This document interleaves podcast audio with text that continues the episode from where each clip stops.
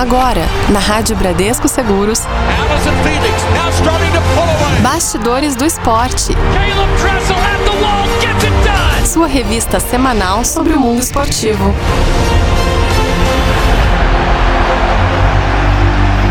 Quarta-feira, 14 de abril de 2021, entrando no ar mais uma edição do Bastidores do Esporte, aqui pela Rádio Bradesco Seguros. Boa tarde, Vinícius Ramalho. Boa tarde, David. Boa tarde a você que ouve a Rádio Bradesco Seguros. Data mais do que importante hoje, porque estamos a 100 dias da abertura Eita. dos Jogos de Tóquio.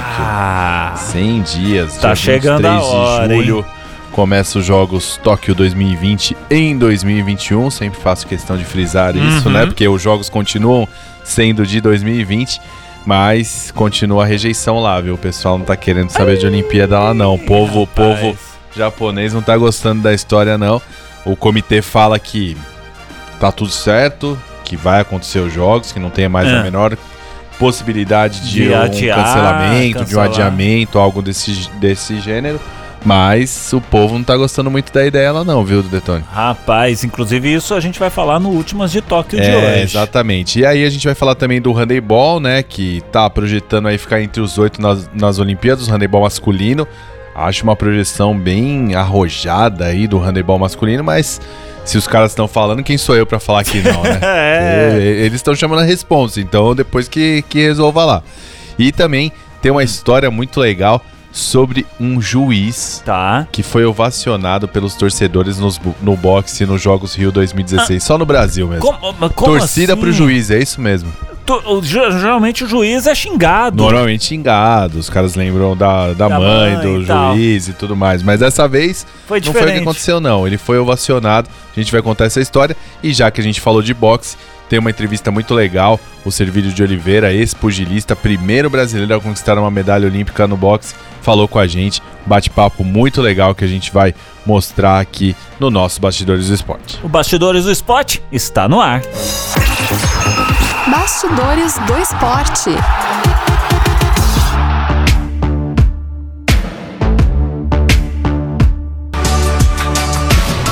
Rádio Bradesco Seguros. O som de Taylor Swift, You Need to Calm Down, aqui na nossa programação. Nesta tarde de quarta-feira, dentro do nosso Bastidores do Esporte. Bastidores do Esporte. Será que dá medalha?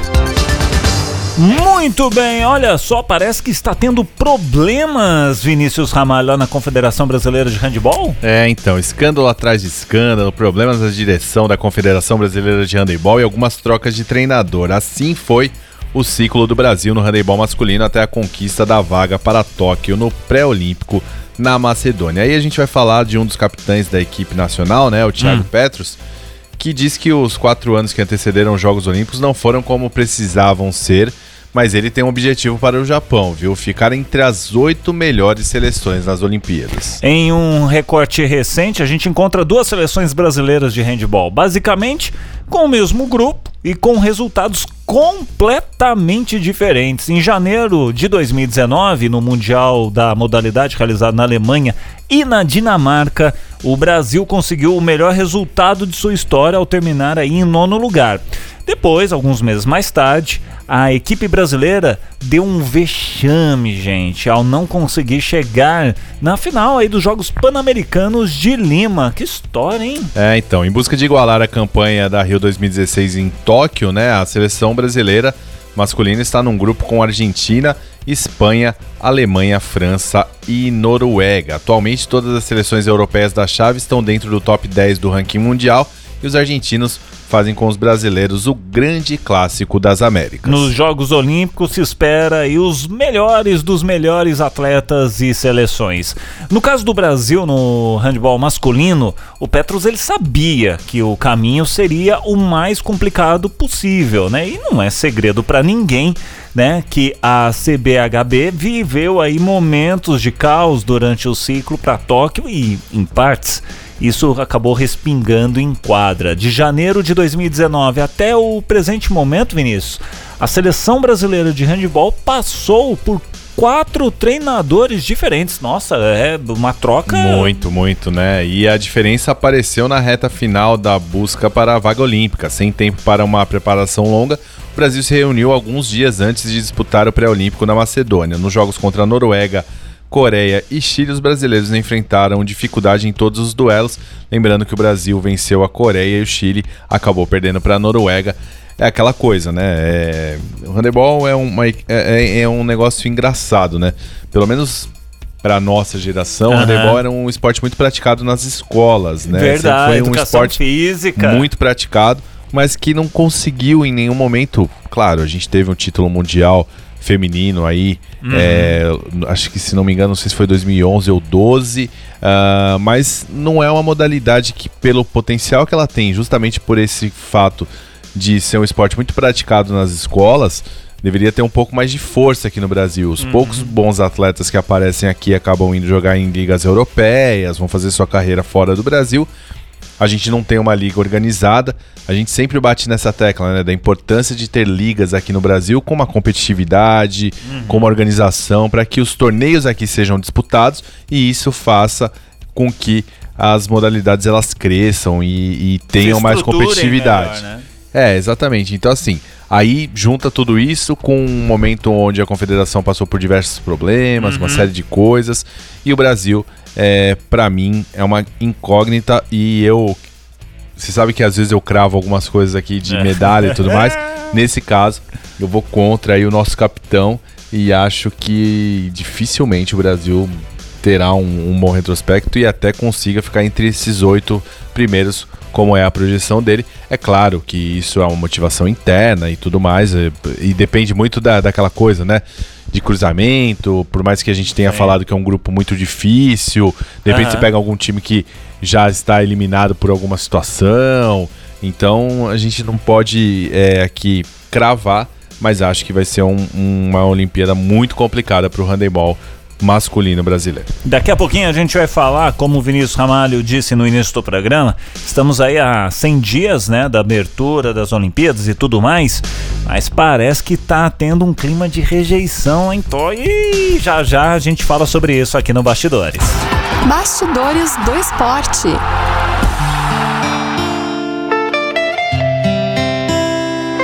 Feliz, feliz en los cuatro, Rádio Bradesco Seguros, o som de Maluma. Feliz los quatro aqui na nossa programação dentro do Bastidores do Esporte. Bastidores do Esporte. As últimas de Tóquio. Muito bem, olha gente, a data dos 100 dias para a cerimônia de abertura da Olimpíada de Tóquio 2020 está sendo festejada hoje, dia 14 de abril, a gente falou sobre isso. Mas nem um momento de exaltação como este parece ter comovido aí o público japonês. O que está acontecendo, Vinícius? É verdade. Uma pesquisa promovida pela agência de notícias Akiodo News mostrou que o clima de rejeição ainda é muito forte dentro do Japão. Segundo a pesquisa, 72% dos entrevistados gostariam que os Jogos de Tóquio fossem novamente adiados ou mesmo cancelados definitivamente por medo da pandemia do coronavírus. E aí tem mais. Ah. De acordo com o levantamento, 39,2% dos entrevistados gostariam que a Olimpíada fosse cancelada definitivamente, enquanto outros 32,8% defendem um novo adiamento para que o evento ocorra em um momento de maior controle da pandemia. Somente 24,5% se mostraram aí favoráveis aos jogos sendo realizados conforme o programado.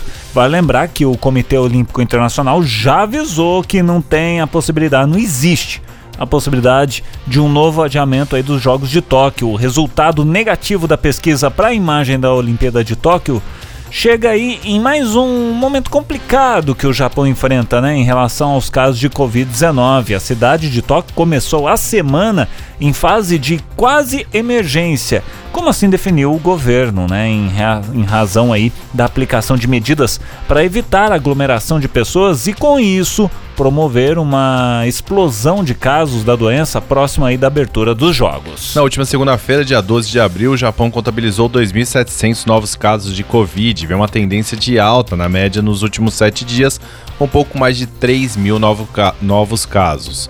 O aumento de casos já refletiu também em eventos ligados à Olimpíada. O trecho do revezamento da tocha olímpica, que passaria pela cidade de Osaka, uma das mais importantes no Japão, foi cancelado em razão do aumento de casos na região. A gente até já tinha falado sobre isso na semana Sim, passada, né? sim. E a pesquisa também apresentou que a maioria absoluta dos entrevistados, 92,6%, demonstra ansiedade com o reaparecimento de novos casos. É aquela coisa, né? Fica aquela incógnita, né? Do que, que vai acontecer. O que, que é essa ansiedade aí? Pô, tá aparecendo novos casos, a coisa não diminui. E ainda a gente tá falando de um grande evento. Que por mais que tenham aí essas situações que a gente já falou aqui também, Sim. de não ter é, torcedores de outros países, de não ter vontade de outros países e tudo mais, fica a dúvida porque de qualquer forma você vai deslocar pessoas pra lá pra disputar os jogos, né? Exatamente. Então é um caso muito Mas é, é estranho, né, ter uma, essa pesquisa assim, é, não vou dizer em cima do lance. Não é meio que jogar. A, a gente não tá tentando tampar o sol com a peneira, mas não é jogar areia no bife. De repente, num. Essa pesquisa, ah, se tivesse sido feita antes e já tivesse dado sinais, ó, galera, não vai rolar porque é, lá na frente pode ter uma rejeição e a gente pode fazer, mas vai ser feito de uma forma, vai ficar muito mais negativo do que positivo. O problema, o David, é que é aquele cobertor curto, né? Que você cobre a cabeça e descobre os Também. pés, né? Porque você não tem uma. É aquilo que a gente sempre falou. É, a projeção ela é muito difícil. Você pensar na frente em É, relação à a pandemia é muito complicado. Porque aparece. mais. É exatamente. E aí a gente tá falando de um evento que você não tem controle. Justamente porque você vai levar atletas de lugares que tem, como você disse, outras variantes, de lugares que estão Uhum. um pouco mais controlados e tudo mais. Eu já falei isso aqui. A gente falou da Coreia do Norte que não vai mandar atletas para os Jogos de Tóquio. Eu não duvido nada que tenham outros países que acabem não indo. Ou atletas que falem, ó, Mas dá, dá tempo ainda de. Sim, de- sim. Pode ir até o último minuto? Sim, e, e atletas mesmo que estejam classificados que falam, ó, não quero correr o risco, não vou. Dependendo de como tiver a situação. A gente É. tá falando aí de pouco mais de três meses. Então eu acho que tem essa situação. Entendo o que você fala, mas é difícil projetar. É verdade, difícil você é. chegar e falar assim, ó, daqui três meses vai estar tudo controlado, vai estar tudo certinho, todos Uhum. os países vai estar com a maioria das pessoas vacinadas. Então, mas não, não poderiam ter feito uma pesquisa do tipo. é, não vamos trabalhar com essa hipótese, mas se a situação não estiver boa, então não Ah, vai sim. rolar. Eu- eu entendi isso. Tipo, alguma coisa pra não chegar agora nos 45 do segundo tempo, falar, galera, vai ser assim e pronto, É acabou. que é isso, né? Também tem é o que a gente falou, tem os interesses comerciais, É. tem os patrocínios, tem uma série de coisas que eles tentam de todas as formas aí também cumprir com aquilo que foi acordado. Então, realmente é, é uma situação complicada, como eu disse aqui em um dos programas.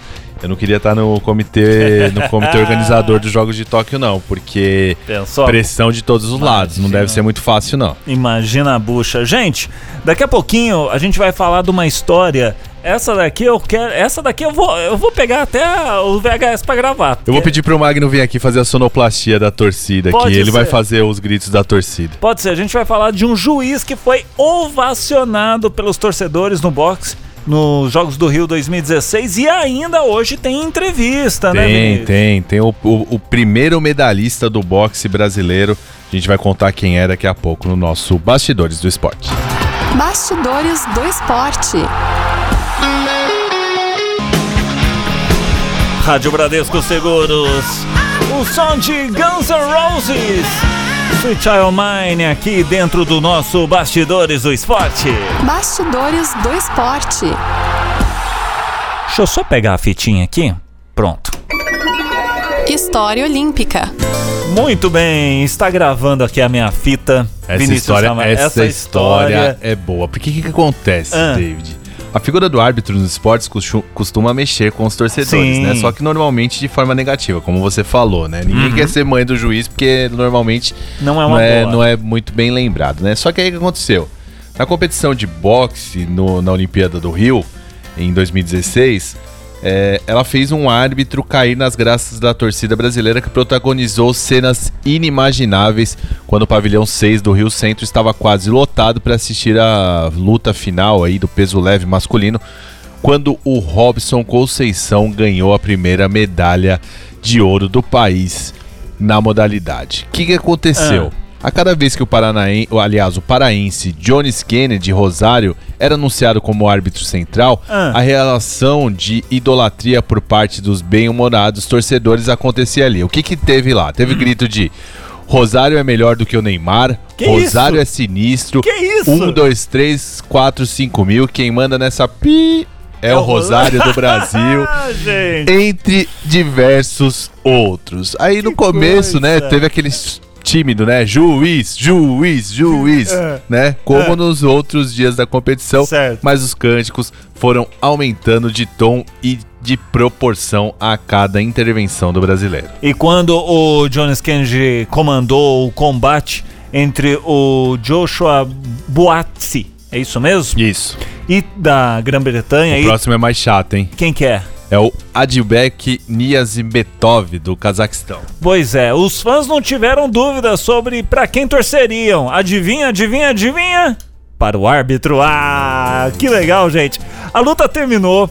O Rosário se retirou do ringue ovacionado e duas lutas depois, quando voltou para ser juiz lateral, foi recebido com nova música. O, o Rosário voltou. Lá, lá, lá, lá, lá. Que que é isso? Demais, né? gente? A vibração da torcida fez o árbitro se preocupar com a concentração, já que nunca havia passado por tal situação. Afinal, faz parte da cultura esportiva o juiz ser alvo de hostilidade dos torcedores.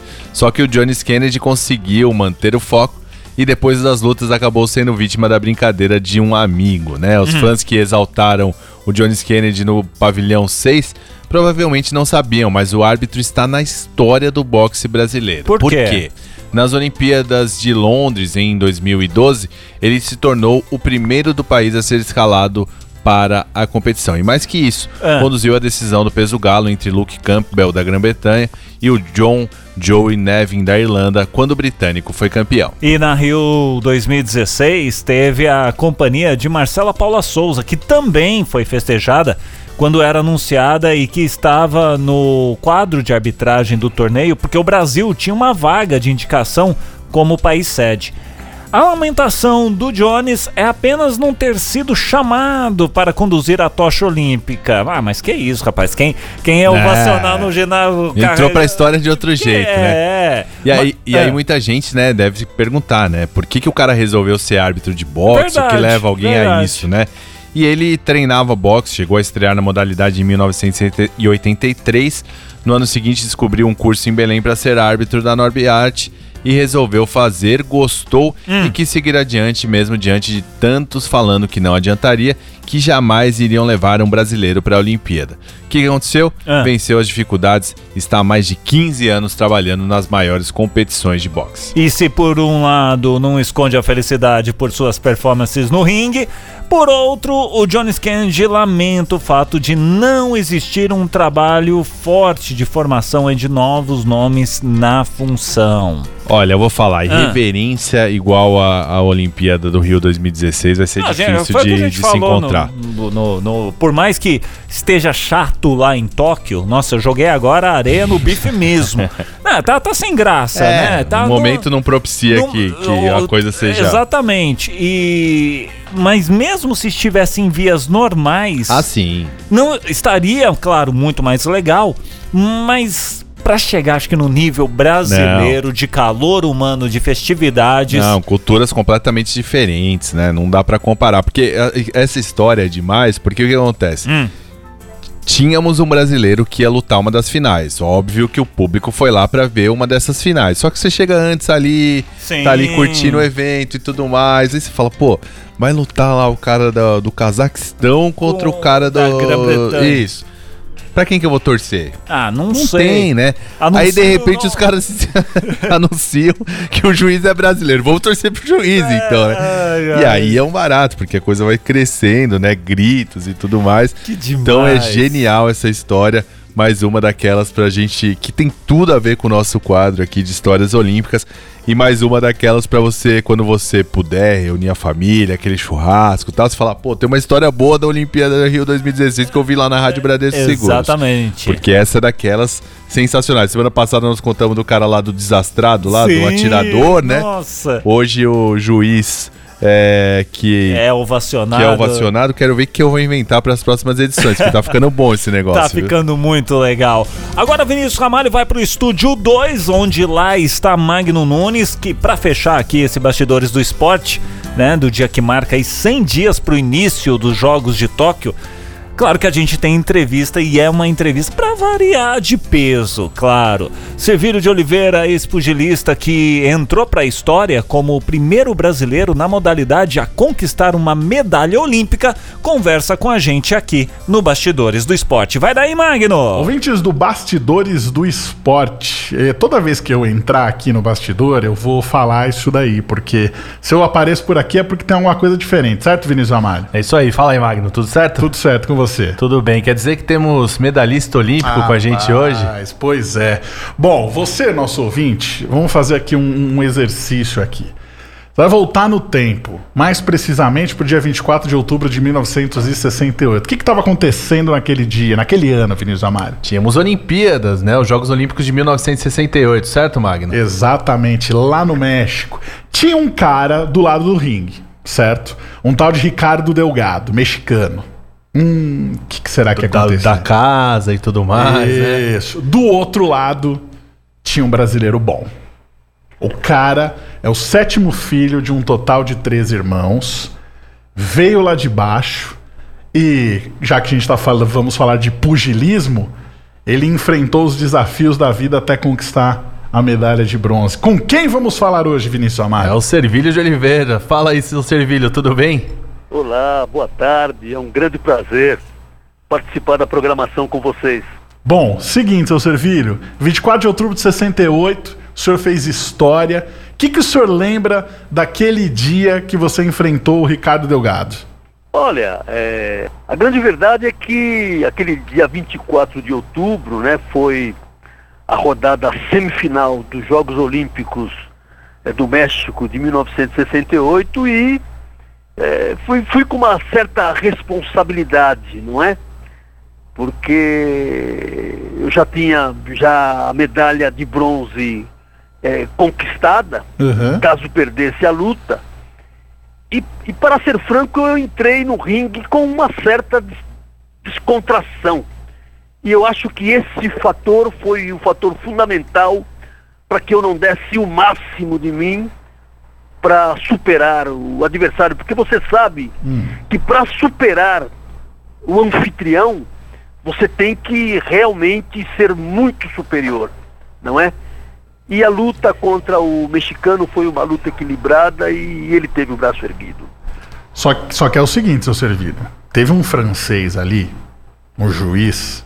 O cara não foi bem ali na hora de, da marcação e tudo mais. Então, por mais que o senhor fale aí que entrou com uma descontração, o fator arbitragem influenciou naquele momento ali. Ou é o pessoal, ou a imprensa brasileira que acabou puxando um pouco de sardinha pro nosso lado. Seu treinador na época até reclamou bastante ali, falou que nunca viu uma atuação tão vergonhosa como a desse árbitro francês. Foi isso mesmo? Olha, deixa eu lhe falar. Você sabe que é, depois da luta, né, é, vários é, é, atletas foram é, é, é, no ginásio para ver a minha competição e muitos deles, até outro dia, até outro dia que eu digo, há uns 10 anos ou 15 atrás, um, um jornalista da Rede Globo de televisão, o cara sempre bate na tecla, batia na tecla que eu tinha vencido o combate.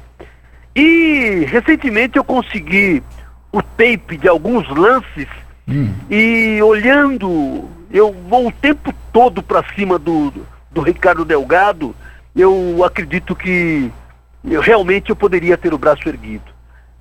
É, lamentavelmente você lutar na casa do adversário, se não for por nocaute, né? É, é, é, é, por pontos é muito difícil você ter o braço erguido.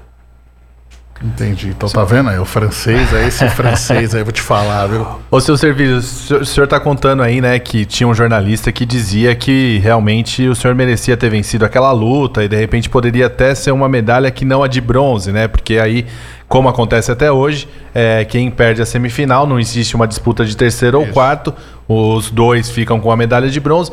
Agora, eu queria que o senhor falasse o seguinte: o fato de estar na casa do adversário teve influência nisso e mais. A gente está falando aí de muito tempo atrás. Hoje a gente vê as Olimpíadas sendo transmitidas para todos os países e tudo mais.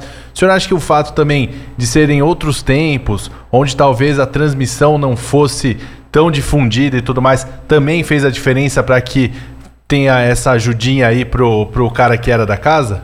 Olha, eu acho que é o seguinte, eu acho que em todos os tempos, até nos dias de hoje, até nos dias de hoje, o dono da casa sempre vai levar vantagem.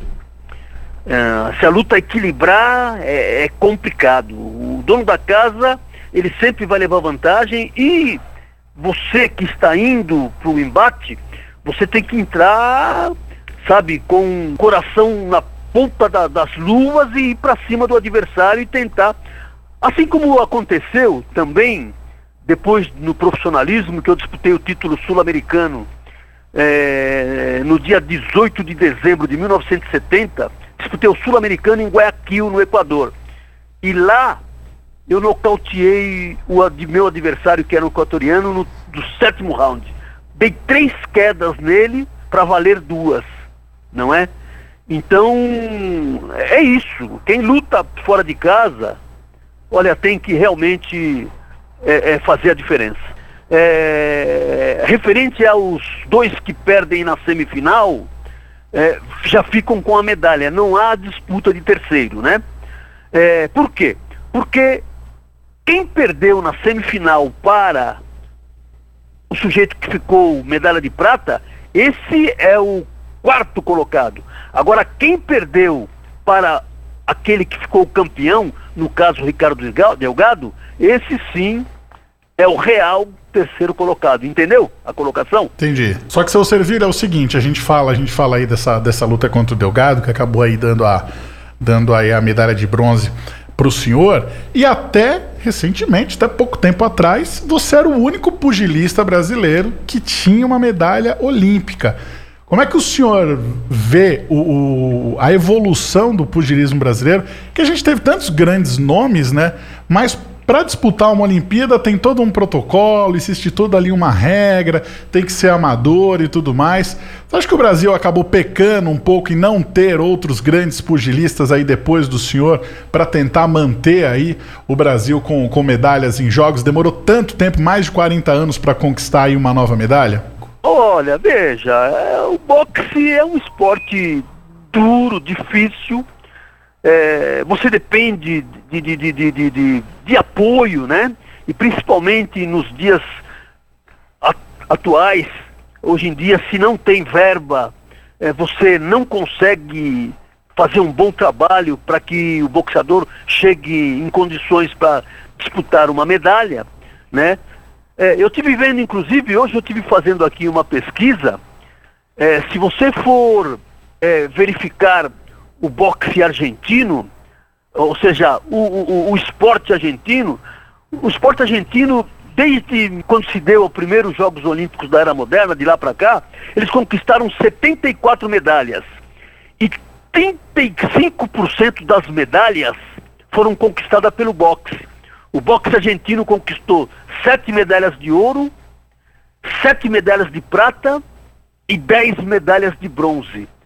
Enquanto que o Brasil, que é uma potência tremenda, com mais de 8 milhões e 500 mil quilômetros quadrados, com, sabe, com uma potência financeira boa, né? É, tem somente 129 medalhas. Então, então eu acho que falta falta é, um melhor, uma melhor divulgação, é, mais apoio, não é? Mas parece que a visão dos nossos dirigentes não é aplicar na educação, não é aplicar no esporte, porque você sabe que o esporte, junto com a educação e a cultura, não é? É de fundamental importância para você melhorar a, a, sociedade daquele país, né? Sim, sim. E lamentavelmente parece que aqui no Brasil a ideia não é essa não. Aqui é a política do quanto pior melhor. Falando ainda especificamente sobre isso, né? O Brasil conseguiu medalhas em 2012, teve a Olimpíada aqui no Rio de Janeiro em 2016. Essas conquistas mais recentes é, tem um pouco de um trabalho feito ou foram atletas que realmente apareceram muito bem, com o dom da coisa e mais? Depois das Olimpíadas de 2016 aqui no Brasil, o senhor percebe algum tipo de olhar diferente para o esporte, aquele tal legado que tanto se fala? Ficou algum legado dos Jogos de 2016 ou não? Olha, veja, na verdade é o seguinte, de lá para cá, em 2006, salvo engano, foi instituída a lei de incentivo ao esporte, bolsa atleta, etc. E de lá para cá, é, o esporte no Brasil, não só na modalidade boxe, mas em outras modalidades também, começaram a participar de torneios internacionais e tal. E o boxe, hoje em dia, com essas verbas, com Bolsa Atleta, Bolsa Pódio, etc., isso melhorou muito a condição dos atletas. É, na minha época, na minha época não tinha nada disso. Na minha época tinha o quê? Tinha as empresas como a Pirelli, como o Wilson Russo, como Manzioni, Volkswagen, Mercedes-Benz, que tinham lá um departamento de esporte e traziam os melhores atletas para defender a empresa, o clube, né? E eu fui feliz de ter um Antônio Ângelo Carolo, que Deus o tenha, que olhou, viu que eu tinha a possibilidade de crescer e me trouxe para a Pirelli e foi na Pirelli que eu cresci. Hoje a coisa está totalmente mudada, hoje todos os caras recebem, não é? E, e, e inclusive hoje é, é, é, essas competições que tem no exterior, hoje em dia os brasileiros lutam de igual para igual com os russos, com os norte-americanos, sabe? Com os cubanos. Os brasileiros hoje lutam de igual para igual com esses países que são muito avançados é, no que diz respeito ao esporte. Muito bem. Seu Servira, eu estou dando uma olhada aqui. É, o senhor começou ali na, na, sua trajetória, conquistou aí é, muitas vitórias, só que teve um momento na luta contra o Tony Moreno que o senhor acabou sofrendo ali uma lesão, um deslocamento de retina no olho direito. Sim. O senhor fez a, a cirurgia, teve que parar durante um tempo mas voltou, ainda conquistou vitórias e aí depois teve que parar definitivamente. Como é que foi para o senhor esse momento em que estava é, numa ascensão, é, conquistando vitórias atrás de vitórias e aí teve que encerrar a carreira? Olha, eu naquela época eu estava muito bem, eu tinha apenas 23 anos de idade, né? E me trouxeram o Tony Moreno. Tony Moreno era um boxeador um ano menor que eu, não é? mas era um lutador experiente, um cara que já tinha disputado duas vezes título do mundo, não é? E trouxeram para lutar comigo. E naquela época você não tinha é, é, é, é, YouTube, esse negócio de, de, de assistir o adversário. Você conhecia o adversário em cima do quadrilátero. Você está entendendo? Diferente de hoje, que você pode analisar os pontos fortes e fracos do seu adversário para subir no ringue sabendo quem você vai enfrentar.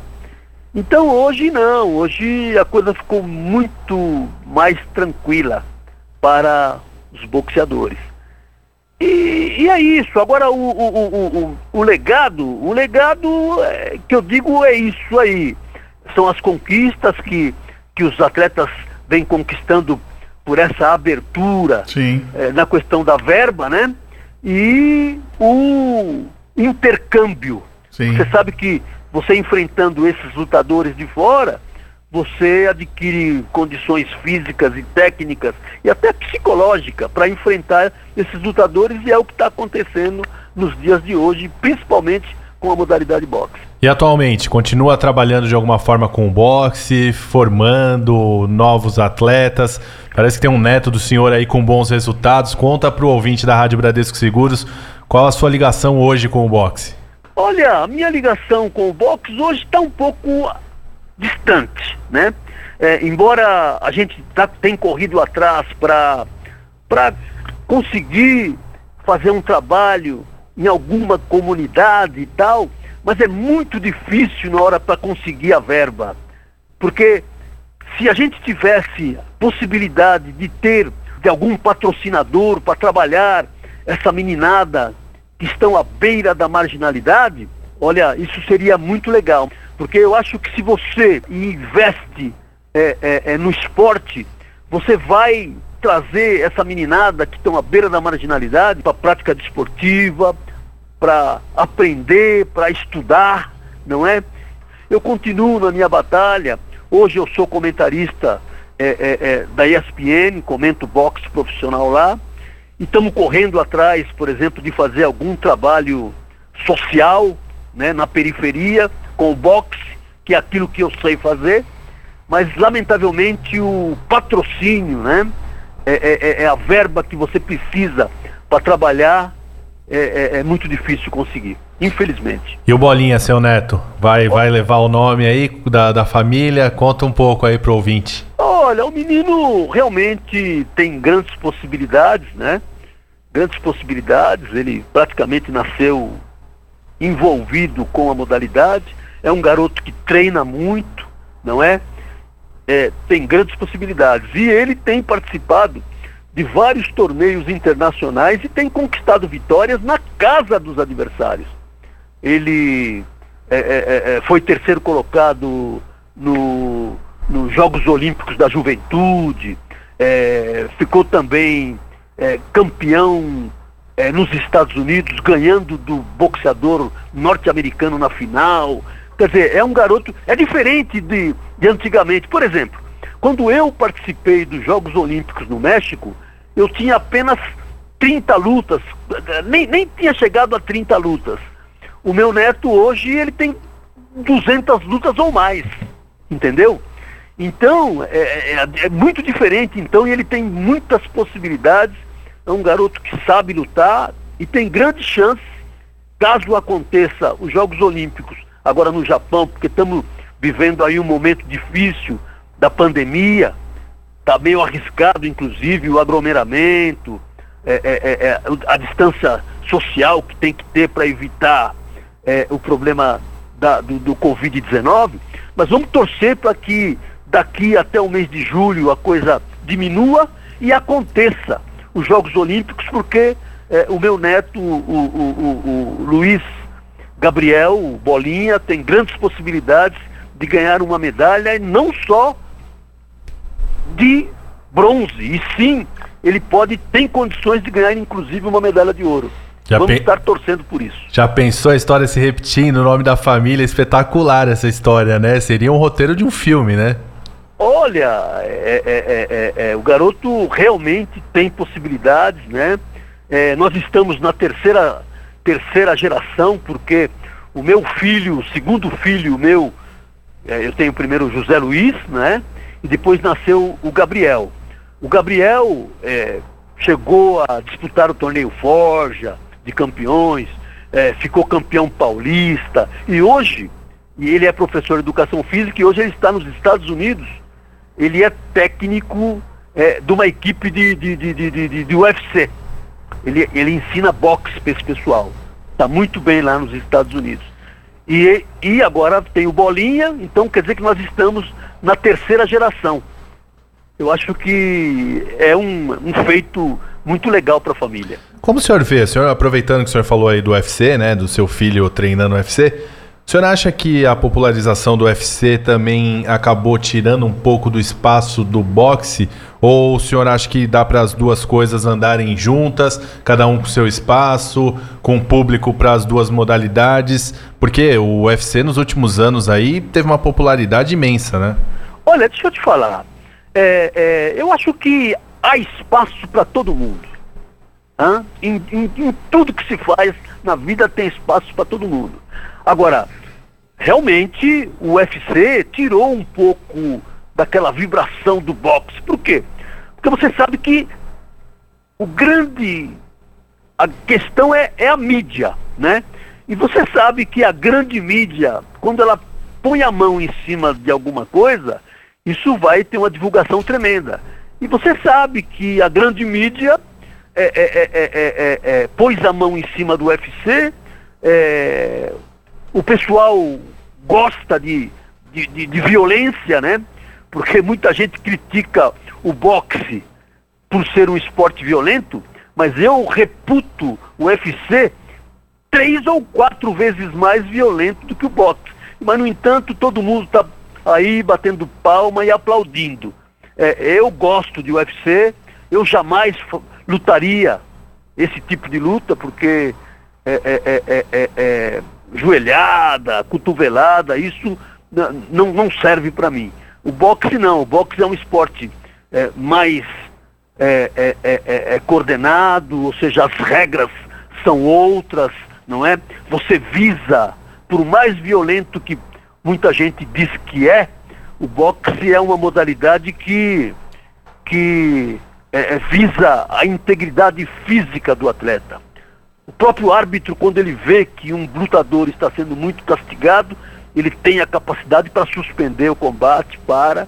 Não precisa o lutador dar dois ou três tapinhas nas costas para que a luta seja suspensa. Então, existe muita diferença entre o boxe e o UFC. Mas como é uma modalidade que veio para ficar, inclusive é, é, é, é, o UFC nos Estados Unidos, salvo engano em Nova York, não faz muito tempo, era proibido o boxe lá. O boxe não, o UFC lá. Não é? E batalharam e tal, e hoje não. Hoje se expandiu para o mundo inteiro e estão fazendo um grande sucesso e, e vamos aplaudir, né? São pessoas inteligentes que estão por trás e a coisa está rendendo. Sim. É isso. Ô, seu Servilho, antes do, do Magno fechar, eu queria fazer uma última aqui. O senhor falou do, do seu neto, né? Falou dos Jogos de Tóquio. E um grande nome também que se fala muito, como o senhor é comentarista aí da ESPN, é a Beatriz Ferreira, né? Ela que ganhou recentemente um torneio na Bulgária, vem de grandes resultados. O senhor acha que também é um grande nome aí que pode chegar forte nas Olimpíadas de Tóquio? Sem dúvida nenhuma, tem chance de ser campeã. Essa menina, a Bia, é uma menina que pode trazer medalha de ouro. Tem grandes possibilidades. E não só o meu neto, não só a Bia, mas o Brasil tem outros boxeadores também com grandes possibilidades de ganhar medalha nesses próximos Jogos Olímpicos. Muito bem. É a tal da nobre arte, como se dizia antigamente, né? A nobre arte do boxe. Seu Servilho, vou deixar aqui o espaço aberto para o senhor deixar um recado final. O que, que o senhor poderia falar para o nosso ouvinte? Olha, nesse momento tão difícil que a gente está vivendo, né? É, o que eu tenho a dizer é que, lamentavelmente, é, algum tempo atrás, quando essa pandemia começou, ela estava atacando mais os veteranos, como eu, de setenta e tantos anos, 80 anos e tal, né? Hoje em dia, a juventude estão se aglomerando, é, não estão atendendo a, a, a opinião é, é, é, é médica, né, para não aglomerar. E eu, o que eu gostaria de deixar um recado aqui para essa juventude é que vamos ouvir a ciência, vamos deixar de aglomerar para evitar que essa doença, essa pandemia cresça mais e mais e ceife a vida de muitos brasileiros, como já ceifou até agora. Esse é o recado que eu quero deixar para essa juventude, porque nós estamos vivendo um momento muito difícil. É uma guerra o que está acontecendo. E nós precisamos superar esse momento. Muito bem. Tá aí, grande tá aí, recado, né? De quem venceu tantas lutas, a gente precisando vencer essa luta contra o Covid.